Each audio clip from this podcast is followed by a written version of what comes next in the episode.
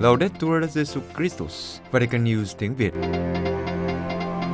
Radio Vatican, Vatican News tiếng Việt. Chương trình phát thanh hàng ngày về các hoạt động của Đức Thánh Cha, tin tức của Tòa Thánh và Giáo hội Hoàng Vũ được phát 7 ngày trên tuần từ Vatican và Roma. Mời quý vị nghe chương trình phát thanh hôm nay, thứ Sáu ngày mùng 5 tháng 1 gồm có Trước hết là bản tin Kế đến là mục sinh hoạt giáo hội. và cuối cùng là phúc cầu nguyện. Bây giờ, kính mời quý vị cùng Thái Sơn và Thanh Tuyền theo dõi tin tức.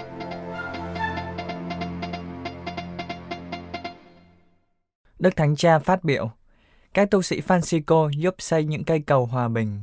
Vatican, trong cuộc phỏng vấn của cha Carlo Trovarenli bề trên tổng quyền dòng Francisco, nhân dịp cha được Đức Thánh Cha tiếp kiến tại Vatican ngày 29 tháng 12 năm 2023.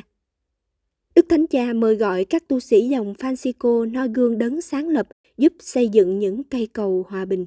Câu hỏi đầu tiên của cuộc phỏng vấn được đăng trên tạp chí của dòng Francisco ngày 4 tháng 1 năm 2024, liên quan trực tiếp đến Thánh Francisco. Đức Thánh Cha nói, Thánh Francisco là một vị thánh đặc biệt. Tất cả các thánh, mọi Kitô hữu đều muốn theo gương Chúa Giêsu, nhưng Thánh Francisco đã đi vào lịch sử như một người muốn bắt chước Chúa Giêsu cho đến cùng, với lòng khiêm tốn và tốt lành. Thánh Francisco là vị thánh gắn kết mọi người lại với nhau, vị thánh của sự kiên nhẫn. Đức Thánh Cha khẳng định hồng ân mà Thánh Thần muốn ban cho giáo hội và thế giới qua các tu sĩ nam nữ dòng Francisco là chứng tá về sự tha thứ và sự tốt lành. Chúa không mệt mỏi tha thứ. Thánh Francisco có một tâm hồn vĩ đại và Ngài cũng không mệt mỏi tha thứ. Vì thế, điều Đức Thánh Cha mong muốn nơi các tu sĩ dòng Francisco là trở thành những tông đồ hòa giải và tha thứ. Đối với thế giới ngày nay với nhiều đau khổ, nhưng cũng nhiều hy vọng, câu hỏi được đặt ra là phải có thái độ cơ bản nào để sống với đức tin, hy vọng và tình yêu trong sự thay đổi của thời đại. Đức Thánh Cha trả lời, xây những cây cầu, đôi tay rộng mở. Từ cuối Thế chiến thứ hai đến nay, ở khắp nơi thế giới luôn có chiến tranh. Có nhiều sự tàn ác, nhiều người phải ở tù vì lý do chính trị. Đó là lý do tại sao tôi yêu cầu những cây cầu hòa bình. Đây là ơn ban mà chúng ta phải xin Thánh Francisco và các tu sĩ Francisco phải giúp xây những cây cầu này. Đức Thánh Cha, tình huynh đệ là men hòa bình. Vatican, sáng ngày mùng 4 tháng 1, Đức Thánh Cha tiếp phái đoàn của huynh đoàn truyền giáo của các thành phố Pháp. Ngài khích lệ mọi người tiếp tục truyền giáo trong các khu phố qua việc chào đón mọi người và sống tình huynh đệ một cách quảng đại. Trong buổi gặp gỡ, trước hết, Đức Thánh Cha nhắc lại mục đích của cuộc hành hương đến Roma, kính viếng mộ thánh Phêrô và Phaolô tông đồ của huynh đoàn, là để kính múc từ nguồn mạch sống động của giáo hội tình yêu của Chúa Kitô, đấng không ngừng trao ban chính mình cho tất cả mọi người. Ngài nói: Xin Thánh Thần với mẫu gương và sự chuyển cầu của hai cột trụ giáo hội làm sống lại trong anh chị em lòng nhiệt thành quảng đại truyền giáo của giáo hội tiên khởi. Tiếp đến, Đức Thánh Cha mời gọi phái đoàn chiêm ngắm hang đá Giáng sinh và Ngài nhận xét rằng khi chiêm ngắm hang đá, chúng ta thấy một nơi đơn sơ nghèo nàn, một vùng ngoại ô vào thời đó. Những người chăn chiên đến viếng hài như Giêsu là những người bị gạt ra bên lề. Tuy nhiên, tin mừng cứu độ lại được loan báo đầu tiên cho họ, những người chăn chiên nghèo nhưng có tâm hồn sẵn sàng. Từ điểm này, Đức Thánh Cha nói, đây cũng là kinh nghiệm của hình đoàn truyền giáo Pháp. Các thành viên không phải đi đâu xa, nhưng trong khi phục vụ tại trung tâm các thành phố, họ đã khám phá vùng ngoại ô hiện sinh của xã hội. Các thành viên của hình đoàn có nhiệm vụ mang sứ điệp đã được trao cho những người chăn chiên. Anh em đừng sợ, này tôi loan báo cho anh em một tin mừng trọng đại cũng sẽ là niềm vui cho toàn dân. Đức Thánh Cha nói, anh chị em đừng ngại rời bỏ sự an toàn của mình để có thể chia sẻ cuộc sống hàng ngày với người khác. Giữa họ, nhiều người có tâm hồn sẵn sàng và chờ đợi một lời loan báo nhưng không biết.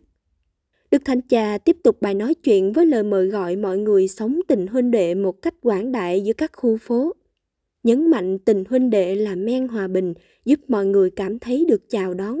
Đức Thánh Cha nói, trong cuộc gặp gỡ với những người khác, anh chị em hãy khám phá nơi họ sự hiện diện của một Thiên Chúa đầy lòng thương xót. Một Thiên Chúa muốn bày tỏ chính mình và hành động qua cử chỉ, lời nói, sự hiện diện đơn sơ của anh chị em.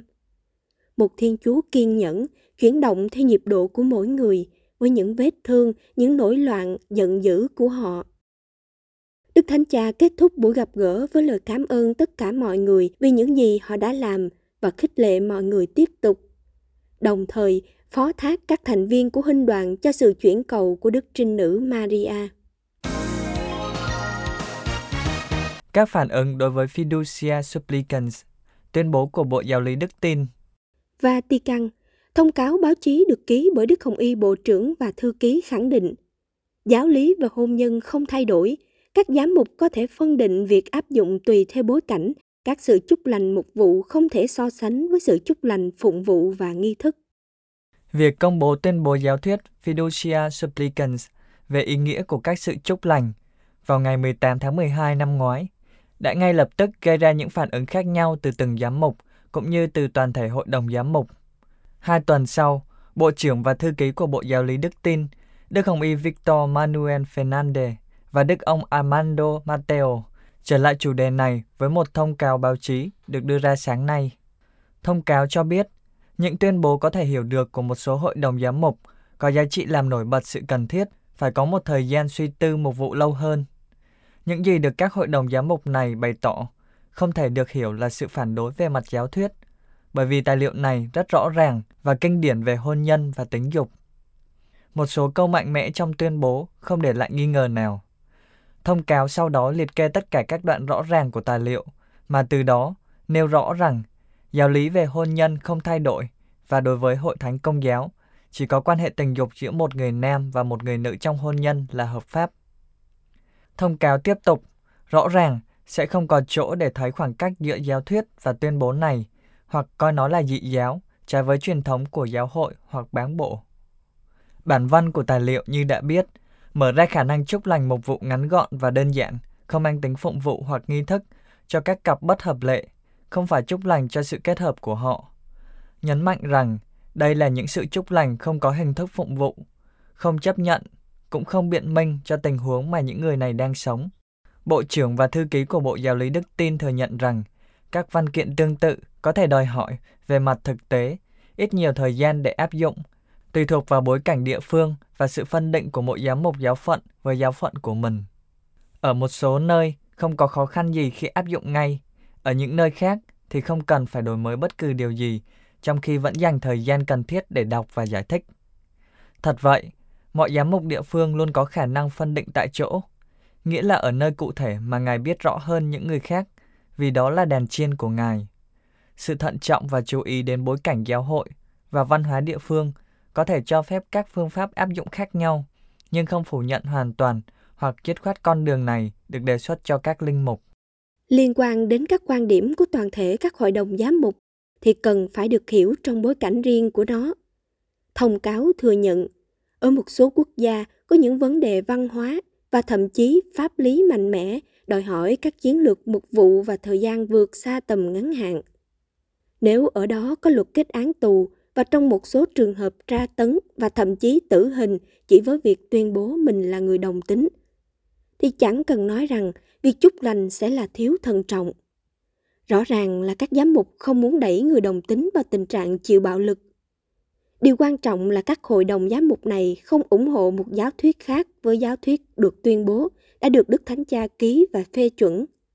Vì đó vẫn luôn là giáo thuyết, nhưng đúng hơn, họ đề xuất nhu cầu cần phải nghiên cứu và phân định để hành động với sự thận trọng mục vụ trong bối cảnh như vậy.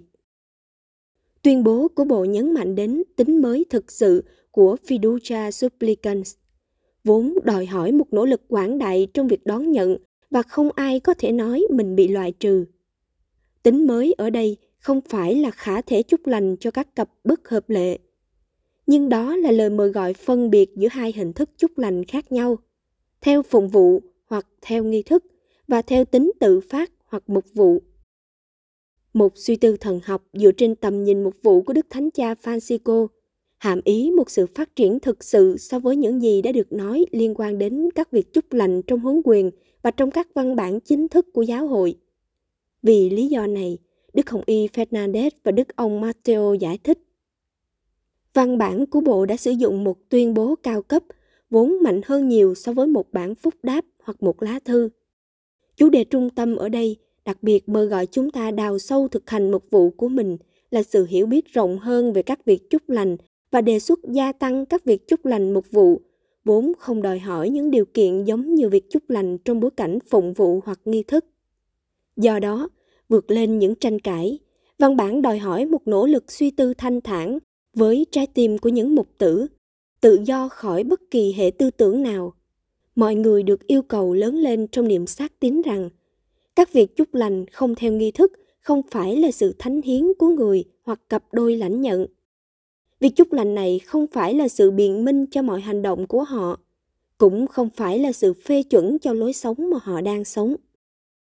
Sau đó, tuyên bố tiếp tục bằng cách đưa ra một ví dụ đơn giản về sự chúc lành nhanh chóng không theo nghi thức. Những sự chúc lành mục vụ này trên hết phải rất ngắn gọn. Đây là những sự chúc lành trong vài giây, không nghi lễ và không ban phép lành. Nếu hai người cùng nhau đến để cầu xin điều đó, đơn giản là họ cầu xin Chúa ban bình an, sức khỏe và những thiện ích khác cho hai người xin. Đồng thời, họ có thể xin được sống theo tin mừng của Chúa Kitô một cách trung thành trọn vẹn và xin Chúa Thánh Thần giải thoát họ khỏi mọi điều không phù hợp với thánh ý người và khỏi mọi điều cần thanh luyện. Hình thức chúc lành không theo nghi thức này với hình thức đơn giản và ngắn gọn, không có ý biện minh cho một điều gì đó không được chấp nhận về mặt luân lý. Rõ ràng đó không phải là một hôn nhân, cũng không phải là sự chấp thuận hay phê chuẩn bất cứ điều gì. Đó chỉ là lời đáp của một mục tử đối với hai người cầu xin sự trợ giúp của Chúa. Vì vậy, trong trường hợp này, vị mục tử không áp đặt điều kiện và không muốn biết đời sống thầm kín của họ. Do đó, mỗi giám mục trong giáo phận của mình được phép khởi động loài chúc lành đơn giản này với tất cả các khuyến nghị về sự thận trọng và chú ý. Nhưng Ngài không được phép bằng bất kỳ hình thức nào đề xuất hoặc đưa ra các việc chúc lành có thể giống với một nghi thức phụng vụ.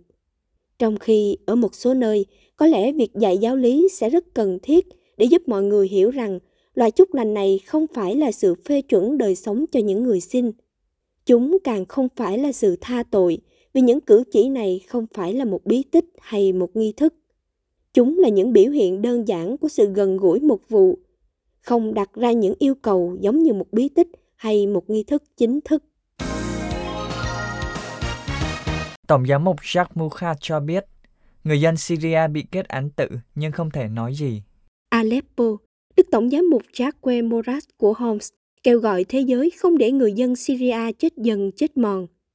Ngài cho rằng việc chương trình lương thực thế giới quyết định không viện trợ cho Syria là một quyết định kinh khủng và bất công. Quyết định đó như thể thế giới nói với người dân Syria rằng họ bị kết án, đừng lên tiếng, đừng nói gì cả. Cách đây 6 tháng, chương trình lương thực thế giới của Liên Hợp Quốc đã giảm một nửa số lương thực viện trợ dân Syria. Nhưng từ đầu tháng 1 năm 2024, họ đã ngưng hoàn toàn. Hơn 5 triệu người Syria phụ thuộc vào số lương thực và nhu yếu phẩm này. Vào tháng 3 tới đây, chiến tranh ở đất nước này bước qua năm thứ 13. Cuộc sống của người dân ngày càng thêm nghèo khổ do trận động đất vào tháng 2 năm 2023. Tổ chức của Liên Hợp Quốc giải thích lý do ngưng viện trợ lương thực cho Syria là vì thiếu tiền, nguyên nhân do đại dịch COVID-19, chiến tranh tại Ukraine và bây giờ tại Gaza. Số người ở trong tình trạng mất an ninh lương thực ước tính hơn 12 triệu. Về tình trạng khốn cùng của người dân, trong cuộc phỏng vấn dành cho Vatican News hôm mùng 2 tháng 1 vừa qua, Đức Tổng Giám mục nói, người dân Syria bị kết án tự nhưng không thể nói lên lời nào. Quyết định của chương trình lương thực thế giới là một quyết định kinh khủng và bất công. Tại sao người ta có thể đi tới tình trạng như vậy? Đối với chúng tôi, quyết định đó như thể thế giới nói với người dân Syria rằng họ bị kết án tự, đừng lên tiếng, đừng nói gì cả. Nhưng người dân Syria có tội gì? Những lời của Đức Tổng giám mục Mochad rất đau buồn. Nghĩ đến đau khổ mà người dân Syria phải chịu trong suốt những năm qua và sẽ còn phải chịu do cuộc chiến tranh dường như không chấm dứt và phá vỡ mọi hy vọng. Ngài nói thêm, quyết định này được đưa ra nhằm đẩy dân Syria vào trong tình trạng tuyệt vọng hoàn toàn, dập tắt mọi tia sáng có thể nhờ đức tin và hy vọng của chúng tôi. Nhưng trong tình trạng như vậy, đối với chúng tôi, mọi sự thực sự là chấm dứt. Đức Tổng giám mục cho biết, trong những năm qua, các tổ chức phi chính phủ và giáo hội công giáo đã làm được phép lạ ở Syria, hỗ trợ dân chúng bằng mọi cách. Ngày nay, đứng trước tình trạng ngưng trợ giúp nhân đạo mà 2 phần 3 dân Syria đang cần, người ta tự hỏi không biết có còn một hy vọng ngăn cản người dân tại nước này khỏi chết đói hay không. Ngài giải thích, giáo hội cũng như các tổ chức phi chính phủ không thể đáp ứng tất cả các nhu cầu của người dân Syria. Khả năng tài chính của họ giới hạn.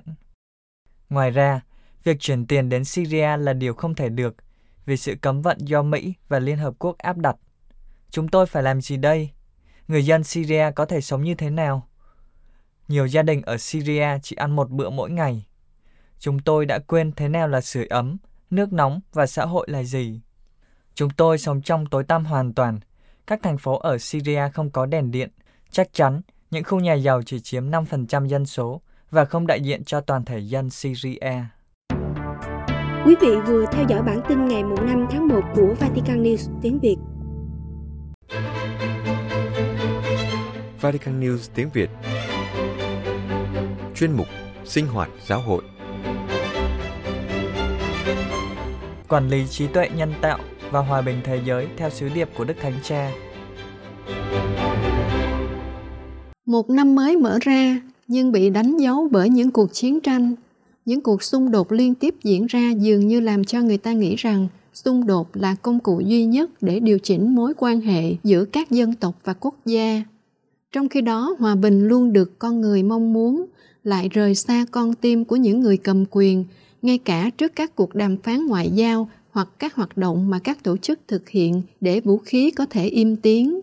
Tại Ukraine, Palestine và Trung Đông, Myanmar, Ethiopia, Yemen, nạn nhân của chiến tranh tiếp tục gia tăng và cùng với các nạn nhân là sự dưỡng dưng của con người cho rằng chiến tranh là một phần của cuộc sống hàng ngày điều làm cho tình hình trở nên tồi tệ hơn là khi người ta sử dụng những phương tiện không cân xứng không còn phân biệt giữa mục tiêu quân sự và dân sự hành động quân sự ngày càng dựa vào công nghệ mới các hình thức tình báo phức tạp nhưng khi đòi hỏi trách nhiệm về hậu quả của việc sử dụng công nghệ mới thì không có ai đứng ra chịu trách nhiệm và cho đó chỉ là tác động phụ. Từ đây, một lần nữa, việc suy tư sứ điệp của Đức Thánh Cha cho Ngày Thế giới Hòa bình lần thứ 57 là một điều cần thiết. Các tiến trình hòa bình chắc chắn cần mọi hình thức đóng góp, hỗ trợ và suy tư. Nhưng Đức Thánh Cha nói rằng, những điều này phải xuất phát từ trái tim con người, và do đó không thể giới hạn ở công nghệ. Vì công nghệ dù tinh vi thế nào cũng có giới hạn trước những ích lợi của những người chỉ muốn tăng không gian quyền lực và loại trừ người khác. Nhận thức được khía cạnh tích cực của những gì nghiên cứu và công nghệ tạo ra mang lại động lực và sức sống mới cho khoa học. Lời mời gọi của sứ điệp là quản lý quá trình này. Giống như bất kỳ tình huống nào xảy đến trong cuộc sống con người, trong các quốc gia hay cộng đồng quốc tế, thì trí tuệ nhân tạo không phải là kết quả của một thiết kế không biết trước. Vì thế, như mọi thực tế khác, trí tuệ nhân tạo phải được quản lý thông qua các công cụ có thể được tạo ra trong các quốc gia và các nhóm. Đó là nỗ lực cần thiết trước một hiện tượng hiện vẫn chưa bùng nổ hoàn toàn và trước hết vẫn chưa thấy rõ tiềm năng của nó và ít nhất là trong các trường hợp, trong tất cả các tác động có thể thực hiện và hỗ trợ. Trong sứ điệp, Đức Thánh Cha đưa ra ý tưởng về một quy định quốc tế liên quan đến các hành vi quản lý cụ thể trí tuệ nhân tạo. Đó là một cách để theo đuổi mục tiêu quản lý, mặc dù biết rằng có thể gặp những khó khăn. Thực vậy, mọi điều mang tính chất nhân bản phải được học, phải được đánh giá trong hành động hàng ngày của gia đình nhân loại như giáo huấn của giáo hội. Tuy nhiên, điều này không chỉ đòi hỏi phải đánh giá các tác động của những điều đó, nhưng còn phải quản lý việc sử dụng, nghĩa là đặt ra các mục tiêu và trên hết là làm cho những tình huống mới thành công cụ khả thi cho các hành động liên đới, một hành động không tạo thêm sự chia rẽ. Trong sứ điệp, Đức Thánh Cha còn nhấn mạnh rằng các công nghệ mới phải luôn hướng tới việc tìm kiếm hòa bình và công ích và phải phục vụ sự phát triển toàn diện cho các cá nhân và cộng đồng. Suy tư của Đức Thánh Cha về tác động của trí tuệ nhân tạo đối với hòa bình thế giới là một cảnh báo chống lại việc lạm dụng trí tuệ nhân tạo. Ngài kêu gọi cộng đồng quốc tế thông qua một hiệp ước ràng buộc để điều chỉnh sự phát triển và sử dụng các hình thức trí tuệ nhân tạo khác nhau và đặt ra những câu hỏi đạo đức liên quan chặt chẽ đến những công nghệ mới này đang cách mạng hóa nhân loại trong mọi lĩnh vực cuộc sống, có khả năng dẫn đến những điều tồi tệ nhất cũng như tốt nhất bởi vì các công nghệ này không trung lập nhưng được điều khiển bởi các nhà thiết kế thuật toán chúng có thể thao túng tâm trí con người và do đó gây ra xung đột để hiểu rõ hơn về mối quan hệ giữa con người và máy móc Vatican News đã có một cuộc trò chuyện với ông Matthew Guillaume, một giảng viên tại Đại học Công giáo Lyon, chuyên gia về trí tuệ nhân tạo. Công việc của ông tập trung vào các vấn đề triết học và đạo đức được nêu ra bởi các công nghệ kỹ thuật số. Trong những năm gần đây, trí tuệ nhân tạo đã mở ra những chân trời mới và đặt ra những câu hỏi mới về đạo đức, triết học và thậm chí cả nhân chủng học. Thưa giáo sư, liệu con người sẽ phục tùng máy móc không? Chúng ta thường trình bày mọi thứ dưới hình thức. Máy móc sẽ làm điều gì đó với chúng ta. Nhưng về cơ bản, máy móc vẫn là máy tính và điều đó không thay đổi. Đó là sự vận hành của các thiết bị mở hoặc đóng các kênh tùy thuộc vào chức năng được lập trình và chúng ta gắn ý nghĩa vào đó. Nhưng thực tế, máy móc không muốn điều gì cả. Do đó, không có vấn đề đối lập giữa máy móc và con người. Đó là vấn đề con người làm việc với máy móc và nó tác động đến những người khác tốt hơn hoặc tồi tệ hơn. Không có cái máy nào làm điều gì đó vì nó muốn. Có thể có những máy móc mà chúng ta không kiểm soát được và có thể gây ra ảo giác, nghĩa là kết quả không mong muốn, hoặc có loại máy móc chúng ta kiểm soát rất tốt. Vì vậy, cách thuật toán được lập trình có thể hướng dẫn các lựa chọn của chúng ta phải không? Đúng, chắc chắn rồi. Ở đây có một sự đánh cuộc. Đó là một trong những điều cơ bản mà người ta có thể không thấy ngay lập tức trong mối liên hệ giữa chiến tranh và hòa bình, nhưng thực sự nó đi rất xa. Trên thực tế, người ta tạo ra những hình ảnh nhỏ dựa trên hành vi của người đó. Nếu một người hành xử theo một cách nhất định, chúng ta có thể biết người này ở trạng thái nào và chúng ta có thể với xác suất xác định hành vi kế tiếp của người này có thể là gì. Loại tính toán này mang lại sức mạnh to lớn, có thể là sức mạnh tốt. Tôi rất vui khi ai đó có thể cung cấp thông tin mà tôi quan tâm, nhưng họ có thể rất nhanh chóng chuyển sang cung cấp thông tin thu hút sự chú ý của tôi, có thể đi xa đến mức thao túng tinh thần. Người ta gọi đây là công nghệ thuyết phục. Nó không phải là mới với trí tuệ nhân tạo, nhưng trí tuệ nhân tạo sẽ củng cố những gì người ta có thể làm trong lĩnh vực này. Và dư luận có khả năng phân định đúng đắn không? Chúng ta thực sự đi đến chủ đề trí tuệ nhân tạo và hòa bình. Việc khai thác nhận thức của chính chúng ta, cách chúng ta suy nghĩ, cách chúng ta phản ứng có thể được sử dụng để phổ biến thông tin sai lệch tốt hơn hoặc khuấy động xung đột. Đây thực sự là một cách sử dụng quân sự hóa. Nếu chúng ta khai thác vấn đề bong bóng nhận thức, điều đó có nghĩa là chúng ta sẽ chỉ cung cấp cho mọi người những gì họ quan tâm. Và vì vậy, sau một thời gian, sẽ hình thành những nhóm người chỉ có những thông tin nhất định. Những nhóm khác có những thông tin khác. Cuối cùng, sẽ phá vỡ trí tuệ tập thể và nền tảng chung mà chúng ta có thể phải nói chuyện với nhau về hòa bình hoặc về căng thẳng.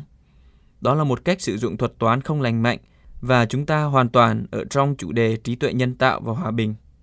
Mặt khác, chúng ta có thể sử dụng các thuật toán này để nói được rồi, tôi có hồ sơ của bạn.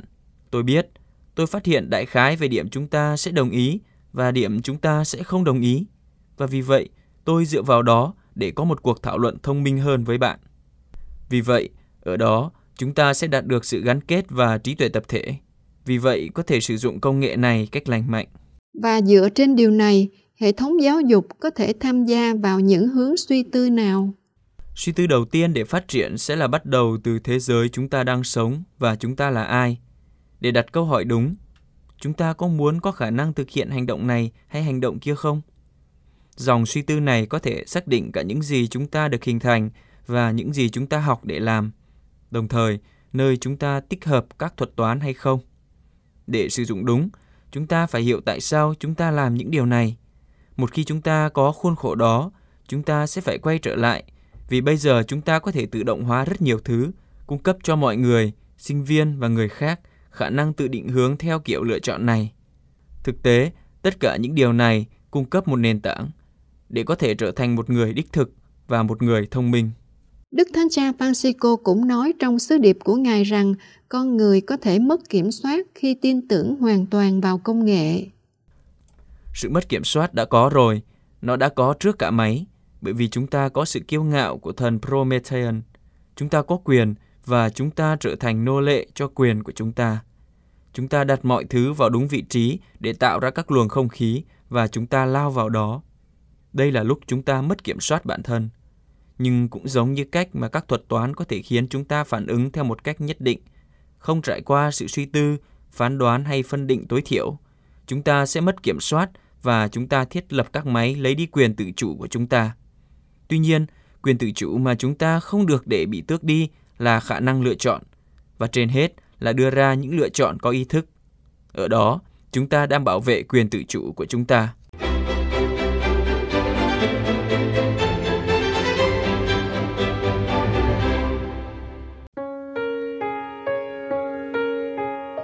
Vatican News tiếng Việt Chuyên mục Phút Cầu Nguyện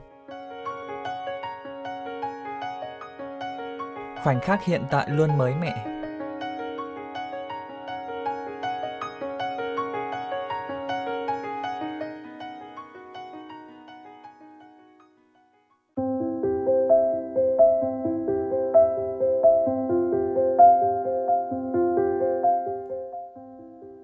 Ngày thứ sáu đầu năm mới này, thật là một cơ hội tuyệt vời để nghĩ về thời gian.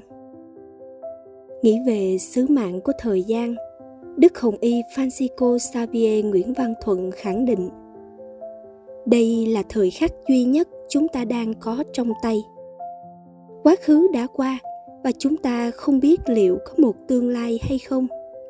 Giây phút hiện tại là kho tàng lớn lao của mỗi người thực tế không dễ để hiểu được hiện tại là tính theo đơn vị nào năm nay tháng này tuần này, ngày này, giờ này hay giây phút này. Càng nhìn vào đơn vị nhỏ hơn, càng thấy hiện tại là một cái gì đó rất nhanh đến và chóng qua. Nhưng chính cái hiện tại ấy mới có giá trị thực sự, vì mang đến cho con người một khoảng không để có thể tự do chọn lựa cách sống. Sau đó, thời gian ghi lại mọi cung cách sống của chúng ta hiện tại chẳng bao giờ đứng yên. Vì từ khoảnh khắc này sang khoảnh khắc khác luôn có sự dịch chuyển. Như vậy, hiện tại luôn mới mẻ và con người cũng chỉ có thể hình thành nên cuộc đời của mình qua từng khoảnh khắc hiện tại. Cuộc đời của mình luôn thay đổi không ngừng và cũng luôn đổi mới không ngơi. Nhưng mọi người đều muốn cái mới ấy hướng về sự tốt đẹp hơn ai cũng mong muốn cho mình và cầu chúc cho nhau những điều tốt đẹp, hạnh phúc nhất trong thời khắc đầu năm này. Đây là một dịp quý báu để phản tỉnh về thời gian sống của tôi. Tôi đã cống hiến thời gian và tâm huyết của tôi cho ai và vào điều gì? Mỗi khoảnh khắc sống luôn mới ấy có làm tôi hài lòng và hạnh phúc không? Cuộc sống của tôi đang được dệt nên bởi những khoảnh khắc hiện tại quý báu, nhưng ngắn ngủi và hữu hạn. Nó cho tôi một không gian tự do để qua những chọn lựa của mình sẽ hình thành nên cuộc đời mình và những người xung quanh, bởi con người đều có ảnh hưởng và tác động lên nhau. Cùng một thời gian, nhưng người già thường muốn trở lại tuổi trẻ. Trẻ nhỏ mong muốn lớn nhanh hơn người trưởng thành lại thường chán ngán với sự bộn bề của công việc và cuộc sống như vậy, có vẻ hầu như còn ít người đang sống trọn vẹn và thưởng thức cuộc đời quý báu của mình, nhất là giây phút hiện tại Thánh Phaolô Tông Đồ đã nói những lời tâm huyết với tín hữu Thessalonica về thời gian như sau. Anh em hãy vui mừng luôn mãi và cầu nguyện không ngừng. Hãy tạ ơn trong mọi hoàn cảnh. Anh em hãy làm như vậy. Đó là điều Thiên Chúa muốn trong Đức Kitô Giêsu. Thật sự không dễ để vui mừng luôn mãi, bởi cuộc sống con người hữu hạn, mong manh và phải đối diện với biết bao sự buồn đau chết chóc nhưng dường như Thánh Phaolô không chỉ nói đến sự vui mừng ở tầng nghĩa cảm xúc chóng qua, nhưng muốn nhắm đến một trạng thái nội tâm sâu xa, có sự bình an bất biến với những thăng trầm của cuộc sống. Thứ bình an hạnh phúc mà thế gian chẳng thể mang lại cho con người. Thứ bình an mà người ác tâm không thể cảm thấy được. Đó là bình an duy nhất đến từ Thiên Chúa. Thầy để lại bình an cho các con. Thầy ban bình an của thầy cho các con thầy ban cho các con không như thế gian ban tặng làm thế nào để sống vui mừng mọi lúc thánh phaolô đã nói đến câu trả lời ngay ở vế còn lại. Anh em hãy vui mừng luôn mãi và cầu nguyện không ngừng. Bí kíp ở đây chính là sự cầu nguyện, một tâm thế luôn hướng về chúa và kết hợp với chúa, một thao thức về chân lý và những điều tốt đẹp. Nhưng việc cầu nguyện không ngừng chính là một thách thức với một cuộc sống bộn bề, yếu đuối và phân tán của con người thánh ignacio loyola dù ngài xông mình vào thế gian như một hiệp sĩ của chúa giêsu hết lòng phục vụ thế nhân qua nhiều công việc của một con người bình thường, nhưng vẫn là để lại mẫu mực về việc cầu nguyện cho chúng ta. Điều hôm nay chúng ta có thể hiểu về việc cầu nguyện không ngừng của thánh ignacio đó là lòng khao khát điều thánh thiện, đến nỗi ngài nói, nếu chưa có lòng khao khát nên thánh hãy xin ơn khao khát để có lòng khao khát ấy. Bên cạnh đó, ngài còn mong muốn mọi người có được cái nhìn chiêm niệm về thế giới, giống như cái nhìn đầy yêu thương của thiên chúa về thế giới và con người. Hầu chắc, đây chính là thái độ cầu nguyện mọi lúc của ngài. Có thể hiểu đơn giản, cầu nguyện không ngừng là luôn khao khát hướng về chúa và nhìn mọi sự bằng ánh mắt yêu thương của chúa bước vào năm mới. Ước mong qua từng khoảnh khắc hiện tại, lòng khao khát của chúng ta cho những điều cao quý hơn được hung nóng. Mắt chúng ta được mở ra bằng ánh nhìn yêu thương của chúa để có thể nhìn ngắm và phục vụ anh chị em mình. Từ đó, cuộc sống của chúng ta thực sự được trở nên tươi mới, vui mừng luôn mãi và có giá trị đích thực.